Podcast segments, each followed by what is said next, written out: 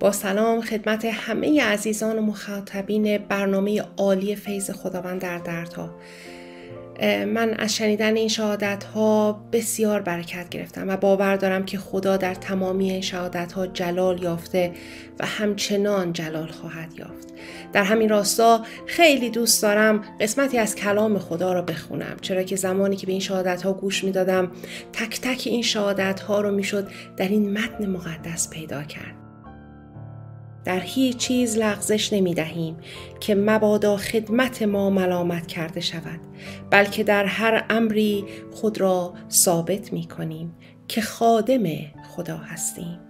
در صبر بسیار در زحمات در حاجات در تنگی ها در تازیانه ها در زندان ها در فتنه ها در مهنت ها در بیخوابی ها در گرسنگی ها در تهارت در معرفت در حلم در مهربانی در روح القدس در محبت بیریا در کلام حق در قوت خدا با اسلحه اطالت بر طرف راست و چپ.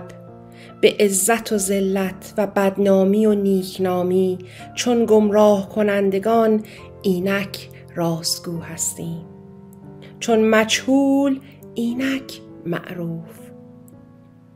چون در حالت موت و اینک زنده هستیم چون سیاست کرده شده اما مقتول نی. چون محزون ولی دائما شادمان. چون فقیر اینک بسیاری را دولتمند می سازیم چون بیچیز اما مالک همه چیز. آمین. من کاترین هستم. سال هاست که در خدمت خداوند و در کلیسای او هستم. به فیض خدا به زودی برای خدمت کشیشی هم دستگذاری خواهم شد. مفتخرم که امروز من هم می‌تونم قسمتی از زندگیم رو و زمانی که در دردها بودم رو با شما در میون بذارم. و دعای من اینه که این شهادت سبب امید بشه. واقعا شما هم بتونید در سختی ها و ناملایمات زندگی با امید به اینکه خدای ما زنده است بیستید و باور داشته باشید که او ما رو رها نمی‌کنه. در دسامبر 2018 متوجه شدیم که همسرم سرطان خون گرفته. در این زمان به ما گفتن که تنها سه ماه از زندگی همسرم باقی مونده. تیم پزشکی با ما صحبت کرد و گفت ما کار خودمون رو شروع خواهیم کرد ولی شما باید این حقیقت رو بدونید که تنها سه ماه وقت دارید. لحظات بسیار سخت و طاقت فرسا بود لحظاتی که من با تمام وجودم این حقیقت رو انکار می کردم و اصلا نمی‌خواستم این حقیقت رو بپذیرم. این جمله که تنها سه ماه وقت داری بسیار برای من ترسناک بود و من رو آزار می‌داد. و هر بار که به خودم می می‌دیدم چند روزی از اون سه ماه رو هم از دست دادم. یه جایی به خودم گفتم کاترین الان موقع اشک ریختن نیست. باید اشکاتو پاک کنی و وارد این نبرد روحانی بشی. من اون شرایط رو برای خودم شرایط جنگی اعلام کردم. جایی که میبایست به روی زانوها می‌رفتم و دستهامو به آسمان خدا بلند می‌کردم. و از او تقاضا می کردم او که یهوه یای را بود. می‌دونید زندگی من به سرعت تغییر کرد. خیلی چیزها رو از دست دادیم. ایشون شیش ماه کامل در بیمارستان آیزوله بود و من فقط اجازه داشتم ایشون رو ببینم.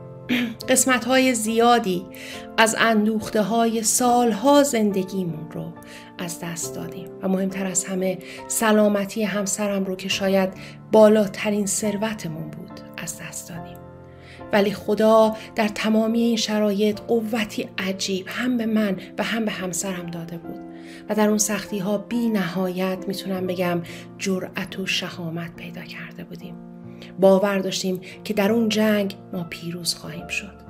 یادم میاد در راهروی بیمارستان زنگوله وجود داشت که به نشان اون اونجا بود که هر وقت بیماری از بیماری سرطان نجات میابه و سلامتی خودش رو باز میابه اون زنگوله رو به صدا در می آورد تا سبب امیدی بشه برای کسانی که به مدتهای طولانی در اون اتاقهای در بسته ایزولن و هیچ خبری از پشت اون درهای بسته نداشتن هیچ امیدی نداشتن. اون صدا می‌تونست امیدی باشه برای دیگرانی که اونجا منتظر بودن. که یک نفر خوب شد پس من هم می‌تونم خوب بشم. من هر بار که از کنار اون زنگوله میگذشتم با ایمان می‌گفتم به نام عیسی مسیح که همسر من این زنگوله را به صدا در خواهد آورد.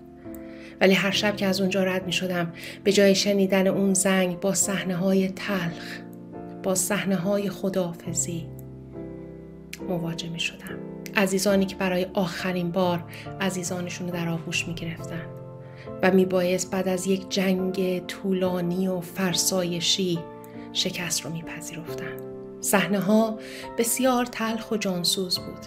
صدای گریه ها، صدای ناله هایی که انگار دیگه راهی به جز بیرون اومدن و شیون نداشت.